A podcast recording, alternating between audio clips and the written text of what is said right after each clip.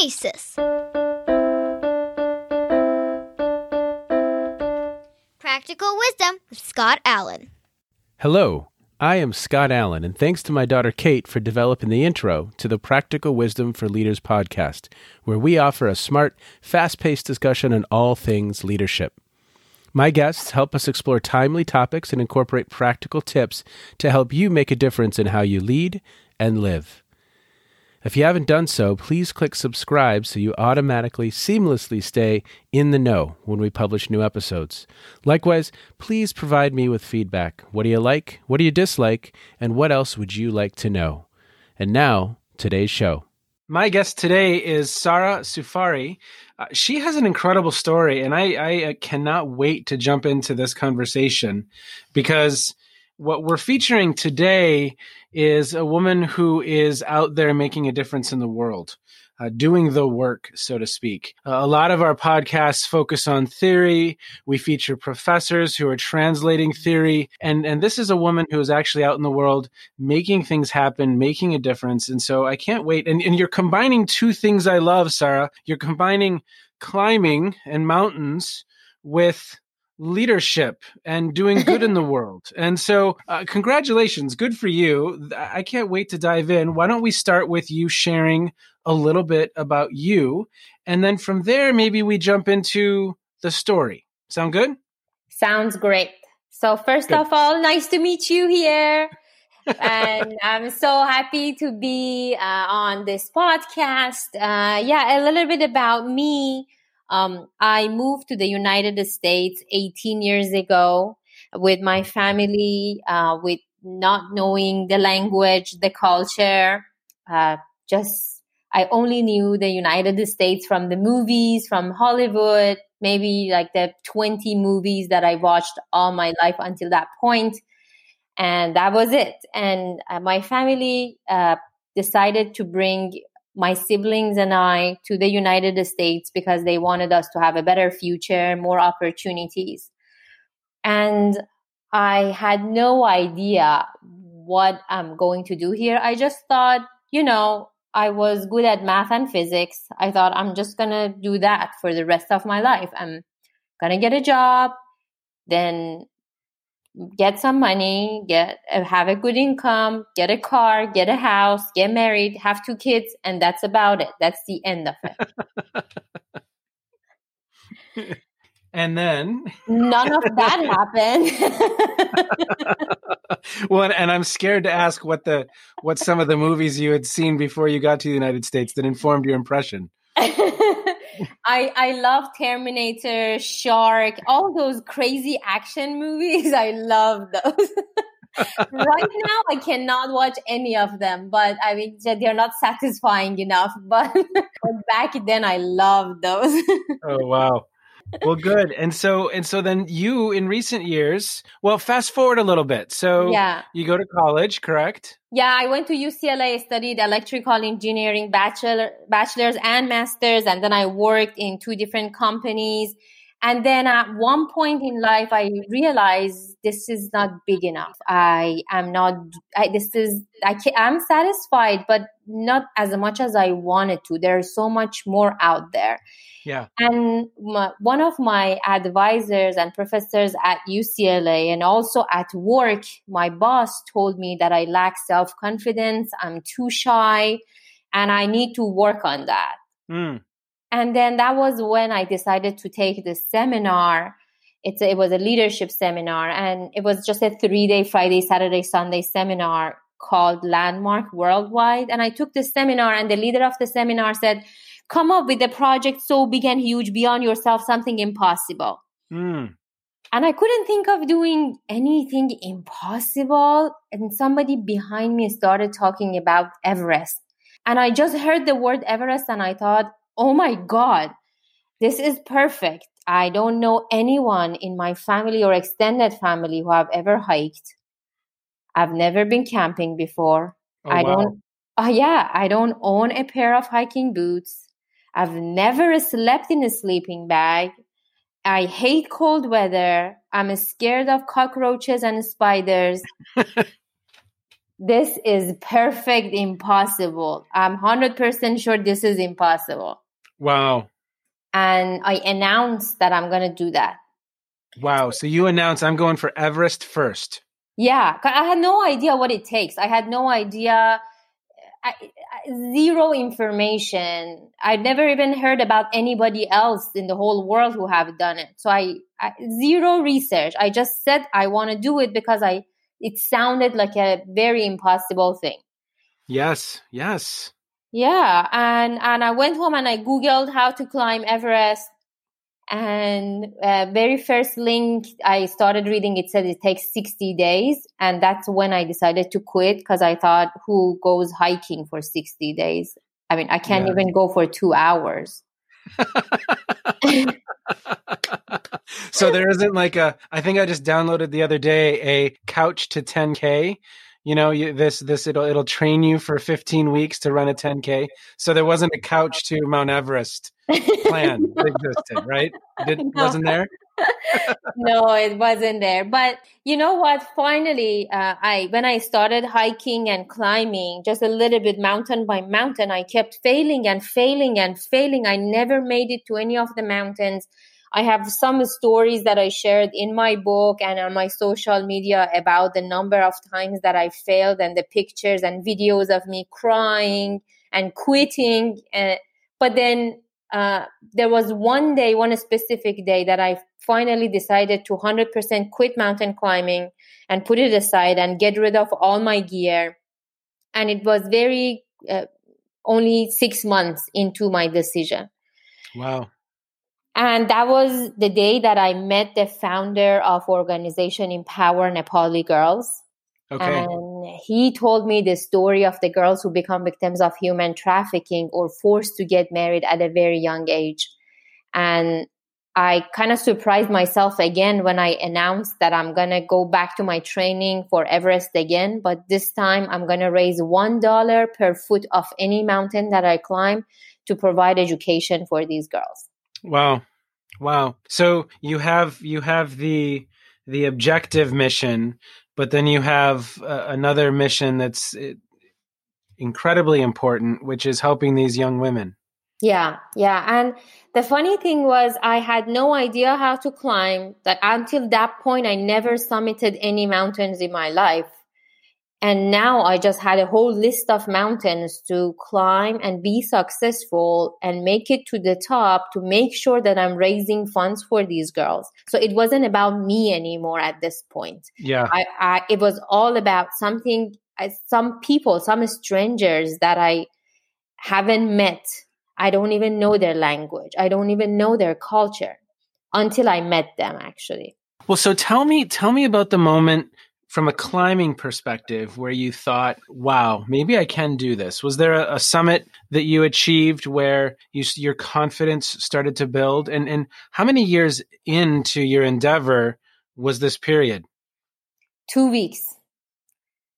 Really? So, yeah. So from the moment that I heard the stories of the girls who become victims of human tra- uh, trafficking, there was a there was climbing season in Argentina and okay. I was supposed to go and climb the highest peak in South America, Aconcagua, which is 23,000 feet. Wow. So imagine for somebody who hasn't ever made it to the top of any mountain, now I'm going to Aconcagua, which is, you know, 23,000 feet is very high. Yes, you're not playing around at that point.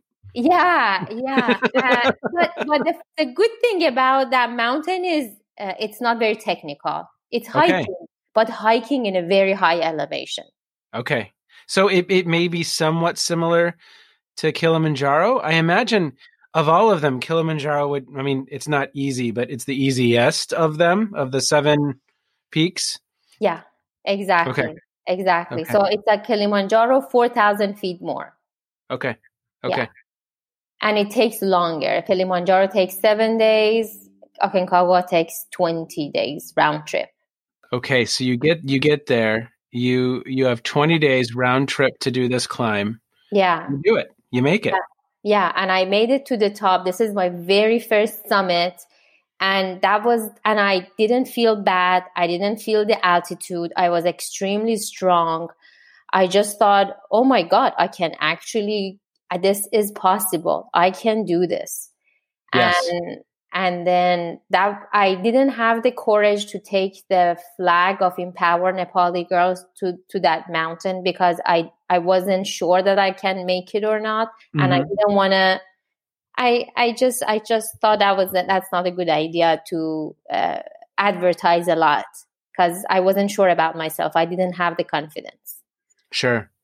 Sure. And the moment that I was standing on the top and I knew this is possible, I that's when my I that's when I started fundraising like crazy because now wow. I knew I'm going for it. Wow. So it's almost like a mindset shift of, okay, I've had this win. Now I can set my sights on, on something bigger. Yeah. And I, it, and there must have been almost an identity shift of, did you start even kind of thinking of yourself as a climber at that point? I still didn't think of myself as a climber because we didn't climb. We were just hiking. It was just ah. walking. So I had to climb a bunch of other mountains in between Aconcagua and Everest to practice a lot of ice climbing, uh, glacier, ice walking, using ice axe and crampons to feel more confident. Okay. And then after all of that, especially after that, I climbed Cho Oyu. Chuoyu is 27,000 feet and most of it is ice climbing. Okay. So now where is, where is that mountain for our listeners? Cho Oyu is in China. It's in, it's in Himalayas. It's very okay. close to Everest, and it's on the border of China and Nepal. So when you stand on top of Cho Oyu, you can the first thing that you see is Everest, like just next to you. It's so close that you feel like I'm just gonna jump and stand on the summit of Everest and be done with this. that would be awesome, wouldn't it? I wish. I wish I had wings. now, how long did that climb take? 45 days. 45 days. And now at this point, have you met any of the young women that you're doing this work for? Yes. So uh, right so would you would you tell me the story of the first time? Well, it, it was a, a, gentleman that you had met who had founded this organization, correct? Yeah. Yes. And so, tell me about the first time you actually start meeting these young women. So I went to Nepal, and uh, the president of the organization was supposed to come to my hotel, pick me up, and take me to school. One of the schools, because there are 14 different locations that the girls are getting education. This one was just one of the schools. Okay. And he picked me up with his small car. It was a Nepali car, and he uh, we arrived at the place like five minutes from my hotel and the doors opened and there was two lines of students like girls little girls hmm. like i want to say it, they look like they're five year, years old but they are just very small in size so they were like eight years old but they look like a five year old okay and they were standing they were holding flowers in their hands and some of them they were holding khatas khata is a shawl that is like a scarf that is blessed by Dalai Lama. Hmm.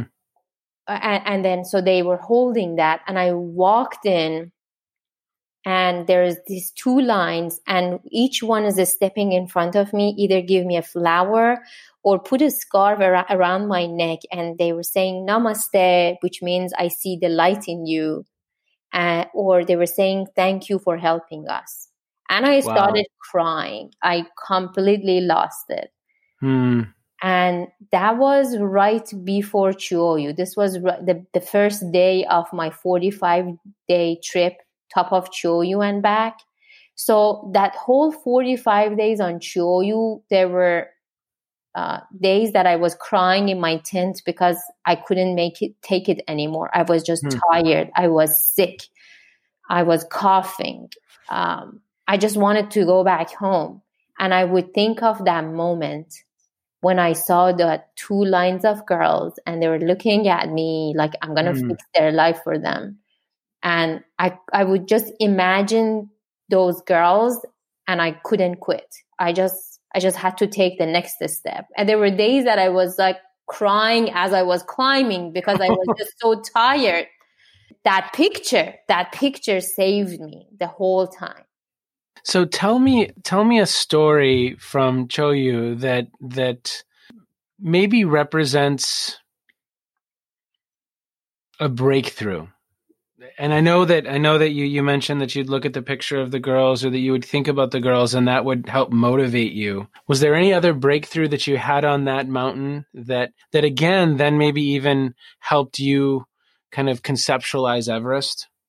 Uh, there are, I can tell a lot of stories. Uh, I'm trying to pick which one would be the best one. One, one of them that is, was really shocking. Like I, there were so many times that I was 100% sure I'm done and I cannot take one more step. I just couldn't find a little bit of energy inside me to take the next step. Mm. So I would stand at 25,000 feet and have a huge discussion, argument with myself about what, what are you doing here? Like what, the, and it, like, it took me like 12 seconds to convince myself to take one step. And I would take one step and then I would have another argument with myself about, okay, that's, that was the, okay, next for the next one. So it was just when when it was done and finished and I was sitting in my tent after the summit, I was I just realized that our body has so much potential and we have no idea. Like we can do so much when we think this is it. Uh, we don't have enough energy. And so, so what really transformed to answer your question like when I'm here on the ground and there is a pandemic and I have to stay at home for months and months, mm. I just think about the mountains and I think about the times that I had to, I was stuck in my tent during a storm. I didn't have food or water. I couldn't use the toilet. There is, I haven't showered for days and days and weeks. Mm and, but I was still continuing on and I still made it to the top of the mountain and came back. So now during the pandemic, I couldn't complain. I'm like, do you have shower? Yes. Do you have restroom? Yes. Do you have a bed and pillow? Yes. Okay. Don't complain. Just take your next step and, yeah. and you'll be okay right and there's a you know as as we're speaking i'll put it in the show notes but the the leadership scholar is is escaping my mind but he he was the ceo of medtronic and he had a he had a quote that I loved, which is the hardest person you'll ever lead is yourself. Exactly. And so in that moment, I, I, mean, I have so much respect. I, I have watched film after film after film about these mountains, mm-hmm. whether it's you know North Face or shorts that are on YouTube or some of the larger films by uh, that feature Alex Honnold or mm-hmm. any of the other famous climbers that that and, and incidents, right? The the Krakauer book, and um, so I, I, have so much respect for that story. And so, mm-hmm. for any of our listeners who have not uh, have no concept of what we're discussing right now, gosh, uh, Sarah, can you think of a film that we could point listeners to just at this point in the film to help them understand? Is it Meru? That's kind of an interesting film that that uh, features some some individuals summiting a, a, mountain for the first time in the Himalayas. Yeah, maybe we have maybe we point listeners to that film. Or so the get, movie Everest, like the movie that came out in 2015. Yeah. yeah. Okay. Okay. Good. Because this is not this is not a, a, walk in the park. This is incredibly difficult stuff. And when you even look at the, some of the statistics on K2, a certain percentage of people are not successful and, and don't come home when trying yeah. to attempt that that mountain. Yeah. And you're successful. It's an incredible win. Tell us a little bit more about what happens next. You meet so, the young women. Yeah, I met them and that increased my motivation like triple thousand times and now I knew why I'm doing what I was doing. Ah. Like I increased my training. Now I was done. I was at 27,000 feet and the next mountain was Everest. So I had the confidence. I knew that I'm ready for Everest. If I made it 45 days and 27,000 feet, next one is just 60 days and 29,000 feet. Nice. So I was ready. I was confident. I uh, increased my training. I increased my fundraising. It was just, I was on top of it until a 7.8 earthquake happened. So now you're fast forwarding to you're actually on Everest at this point, correct? Yes. Yeah. Okay. Yeah. Okay. So you train, you get back to Nepal, Yeah. you get to Yeah. base camp, Yeah. and how high up are you when when the earthquake hit? It's 20,000 feet right above the base camp because base camp is 17,000 and it takes 10 days to get to the base camp and it takes 10 days to practice crossing ladders in Khumbu Icefall. Yes. Khumbu Icefall is the most dangerous part of Everest. For people who don't know about it, just Google it and you'll see crazy pictures of this piece of mountain. It's the most dangerous, the most unstable part of Everest, but the most beautiful part of the Hmm. mountain. There, there are glaciers in the form of pieces of ice, like a three floor building, but they look like there was a crazy drunk uh, artist who were making statues with ice and created all those it's beautiful. It's gorgeous. Like the whole time that i was walking even though i had to cross ladders over these deep crevasses that i can't even see the bottom but i was in awe of that beauty. So Mm. it takes 10 days practicing crossing ladders because it's just they are so dangerous and it, it needs some time to get used to that and Sure. the ladders are very different. They're 45 degrees they're flat some of them are on the walls and you just need to go back and forth back and forth back and forth until you feel much more comfortable. So that takes 10 days. And after 10 days it was the time to go up. And that was april 25th 2015 when we were at 20000 feet when a 7.8 earthquake struck nepal. Hmm. Yeah. I was on an ice wall. Like, have you watched Game of Thrones? Yes. Yeah. So that ice wall that they have, imagine me climbing that. And there were five ladders on top of each other. And then there was just a little bit of a gap. And then that was the end of the wall. So I was on top of the fifth ladder and I was about to finish the wall when the earthquake struck us Hmm. And the whole wall started shaking left and right and left and right. And at that point because the whole mountain was shaking first i thought oh the ladder is loose. But then when i saw so much snow and debris are falling on me and i can't see anything then i realized no this is much bigger than the ladder. And coming from california the horizontal movement felt like an earthquake. Wow. And everything started breaking down. Pieces of ice were falling down the mountain, and the noise that it made was like a rocket taking off. So the noise was extremely scary. I couldn't see anything, I couldn't breathe. Like breathing at 20,000 feet is really hard. And now Yeah. add avalanches, like a bunch of avalanches that are happening at the same time all over the mountain to it. So there was so much snow and debris in the air, it was hard to get oxygen in. Wow. So I had to climb up past the edge. Uh, there was an anchor there. I knew that. So I clipped myself to the anchor, but I knew this is it. This is the end. There is, uh, there, there is no way that I can survive this. And Yeah. I, I was kicking my feet to the snow to fix myself. I was wrapping the rope around my arms. I was clipping myself like twice, three times to the anchor. But I knew that I, I like, like movies. I saw my life in front of me. I was sad. I was scared. I saw my parents grieving, and there was this moment that I stopped doing anything, and I just knew this is it. I'm gonna fall down. I'm gonna bury it alive under the snow, and that's how it's gonna finish. And there was this moment of acceptance.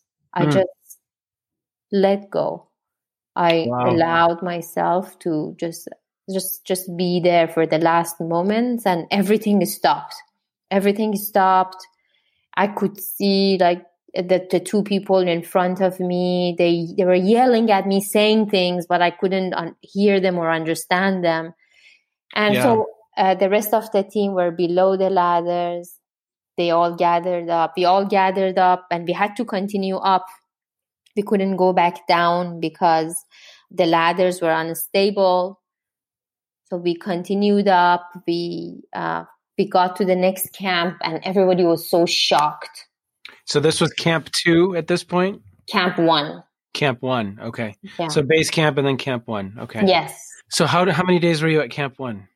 for two days we were up there and then the helicopter rescued us took us to the base camp base camp was even worse because 20 Wow. people died there they got an avalanche uh, and there were like bodies all over there were blood on everybody's jacket.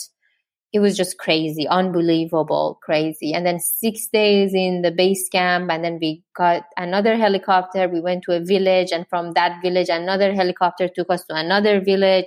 And finally uh, we got to kathmandu capital of nepal and at this point i was extremely angry because i just raised money for the girls to continue their education.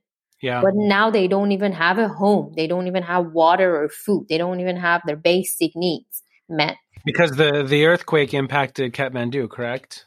yeah the epicenter was closer to kathmandu. So that day 10,000 people died and 100,000 people became homeless. Wow. And you're right there at the at the epicenter of it. yeah. And um i mean that that that's that was when um i decided to dedicate my life to this cause because i realized i mean there was no way that anybody could survive where i was during that earthquake that crazy earthquake. I mean everest has its own risk avalanche and earthquake has its own risk being on a wall being on a ladder being in khumbu ice wall if I just multiply all these risks uh, for for Yeah. somebody like me with not much experience, I mean, I climbed a bunch of mountains, but it's not that I have a lot of experience. So I that I, I felt like I got a gift and I need to give that gift back. Hmm. And then so I announced again. I mean, I was very traumatized after I came back home.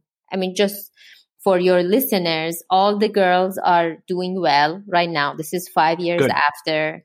So they all have homes and they are back to school, back uh, taking on, continuing their education. I mean, other than like this past few months that they've been in lockdown, everybody, the whole world have been in lockdown Yeah.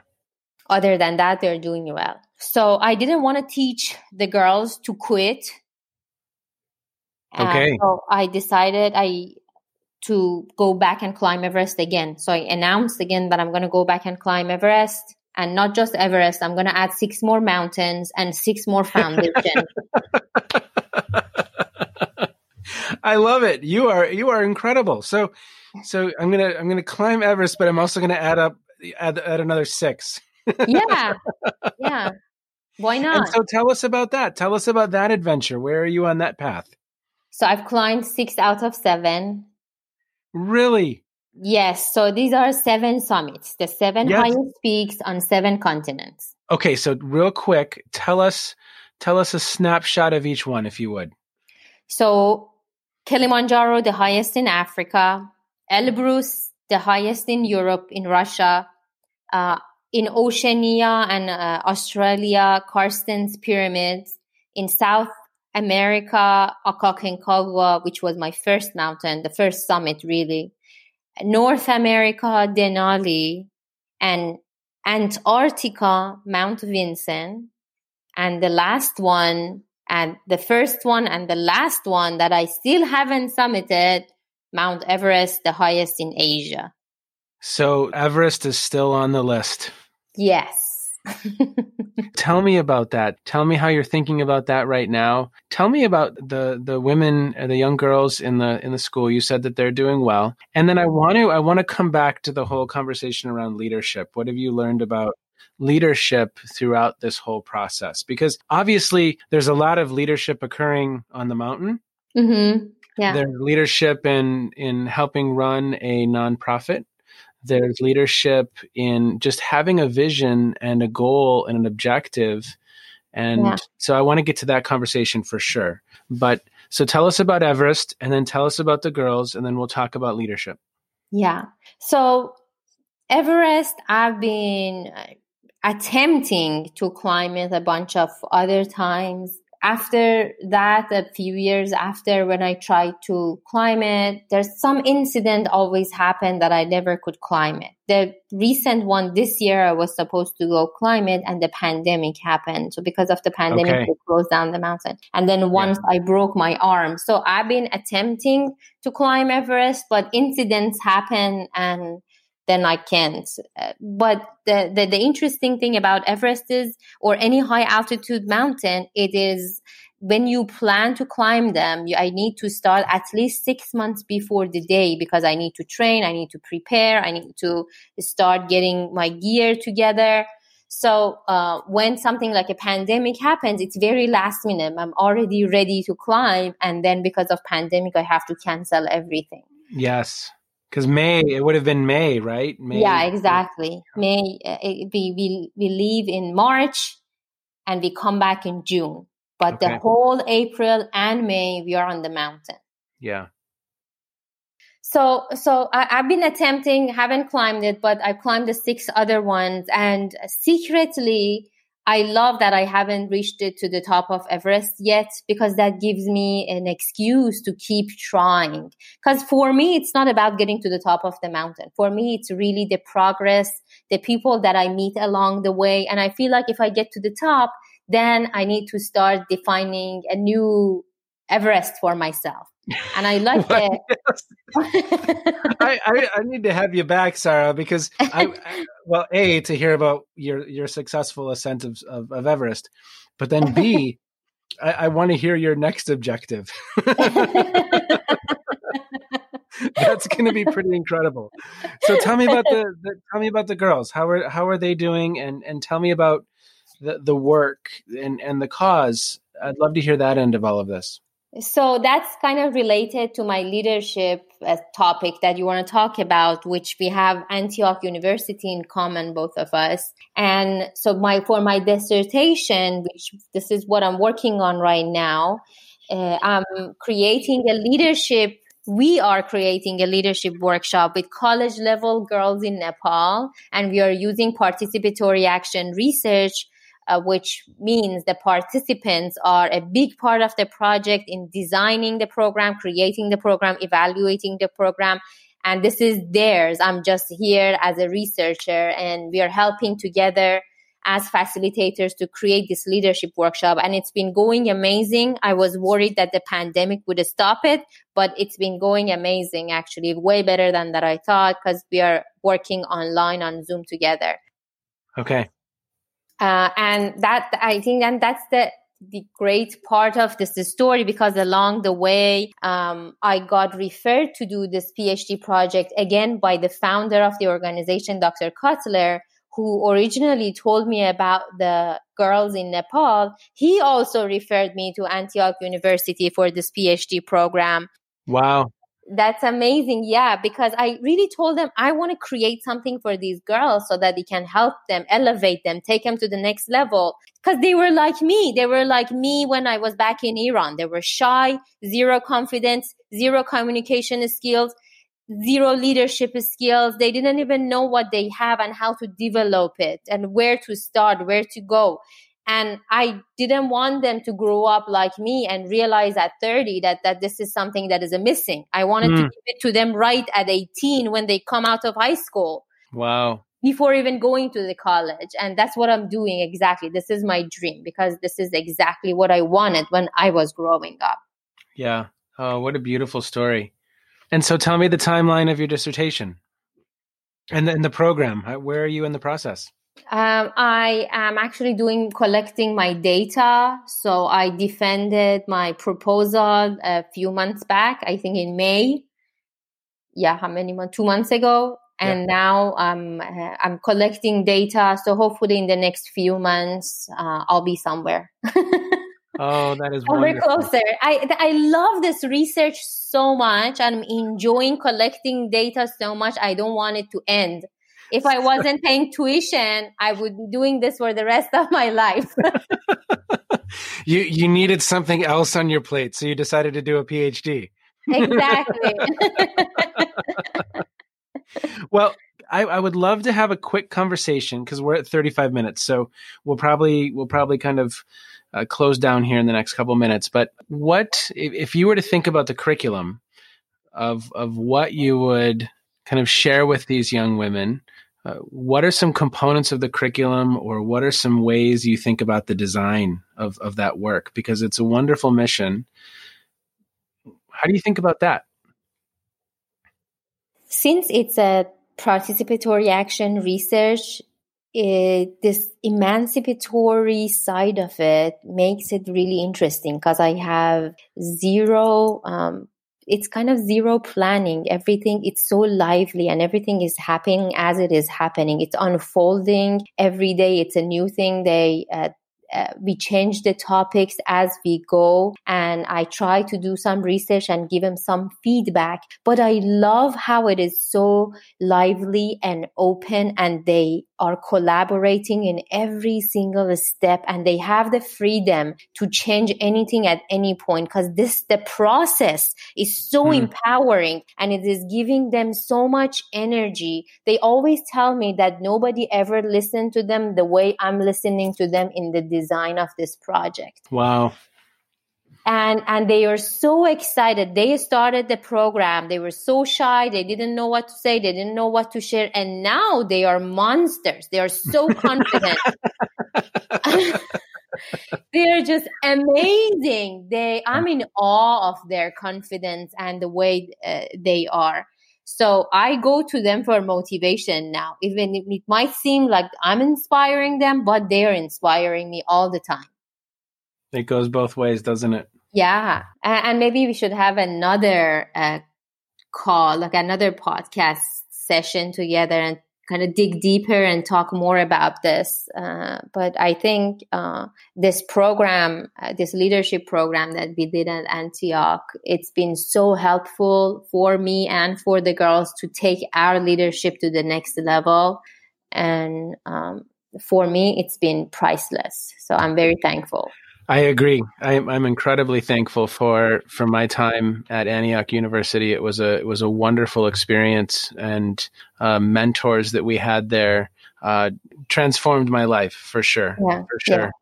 And I think what a wonderful opportunity you have to uh, be as instrumental in these these women's lives as you know uh, some of the mentors that you've had along the way, whether that's on the mountain. I'm sure you've had mentors in that space uh, or, or mentors elsewhere. And so, but I, I, in, I just had a, I don't have a well formulated thought, but something that came to mind for me when it comes to leader development is in some ways it's a parallel to, to climbing, right? In, in the beginning, you didn't even know what you didn't know and you'd never you'd never camped you didn't and then all of a sudden you you start you are a woman right now who has climbed six of the highest peaks in the world. Very few people can say that. And if you think about the beginning of that journey i'm sure there's been a huge identity shift and an increase in confidence and just a transformation. And i think a lot of times that's what's happening. If we're if we're doing leader development well if it's well designed and it's intentional I think there's so much opportunity to do great good. Yeah, for sure. I totally agree with you. And walking the talk, like a lot of times I ask the girls, what, what can I do for you so that we can uh, help the process? And usually they say the feedback that they tell me is that you have so much energy and motivation and you always do the things that you say you do. So we are learning, what we are learning from you is that you walk the talk. Yep. And that, and, I'm glad that I'm the role model that I never had all my life until I moved to the United States. I'm glad that I am that role model for them because, Yeah. I mean, I mean, I don't have my own kids, uh, but I'm, I love it that I get to be that person for them. Yeah. Yeah. Uh, to be continued, Sara. To yeah. be continued. so, real quick, I always have a couple questions at the end of the podcast. So, what are you uh, reading or streaming or listening to that's kind of caught your attention lately? And it doesn't have to have anything to do with what we've just discussed. I recently listened to this book on uh, my Audible. I love Audible. I listen to Audible a lot and I try, which is a book called Sapiens by Yuval Harari. Yes, that is so good. I love that book. I'm just, I've, this is my third time reading that book and I love it. And another thing, this is not, this is related to relationships for people who are searching for the right person. I read, recently read this book called Attached by Amir Levine and okay. Rachel Heller. It's about attachment, uh, laws. And so I needed that. And then I read this book called Talking to Strangers by Malcolm Gladwell. Oh, good, good, yeah, yeah. oh, wonderful. So I have a book for you. Awesome. If you if you listen to it might be two or three podcasts ago, Julie Owen. Okay. She wrote she wrote a book called We Are the Leaders We've Been Waiting For. Mm-hmm. And the book is about developing leadership in women. Oh, nice. And it's it's a wonderful read. I'm about 70 pages in and it's been incredible. And oh. I'm I'm learning a lot. So please listen to that podcast, but then also buy her book because I think it could inform some of your work. Thank you so much. I will look it look it up. Okay, I always have I, I, I always have three words and uh, for for each guest and if i know the guest oftentimes i kind of share those three words at the beginning my three words for you are uh, she climbed everest and so now i am excited for us to continue this conversation because that's exactly how i'm going to start that episode all right sounds okay? great Perfect. You keep up the good work. Thank you for the work that you're doing. You are an incredible, incredible person doing incredible work in the world and and thank you thank you thank you scott thank you for having me you bet what a fun conversation with sara Safari. Uh, this is a woman who is making a difference in the world. Uh, she's challenging herself and she is changing the lives of others. She's pursuing her PhD. And when I think of Sara and I think of our conversation, so many concepts that we discuss as leadership educators come to mind.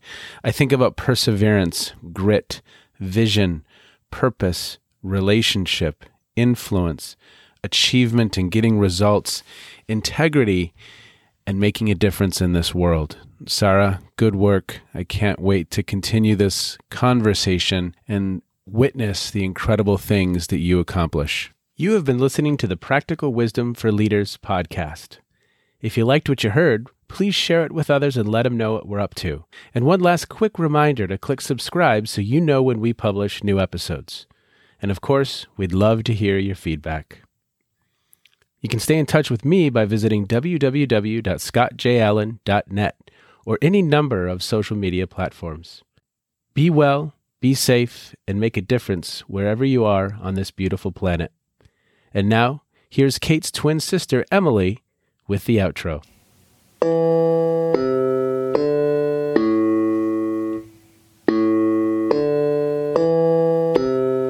You've been listening to Phronesis Practical Wisdom with Scott Allen.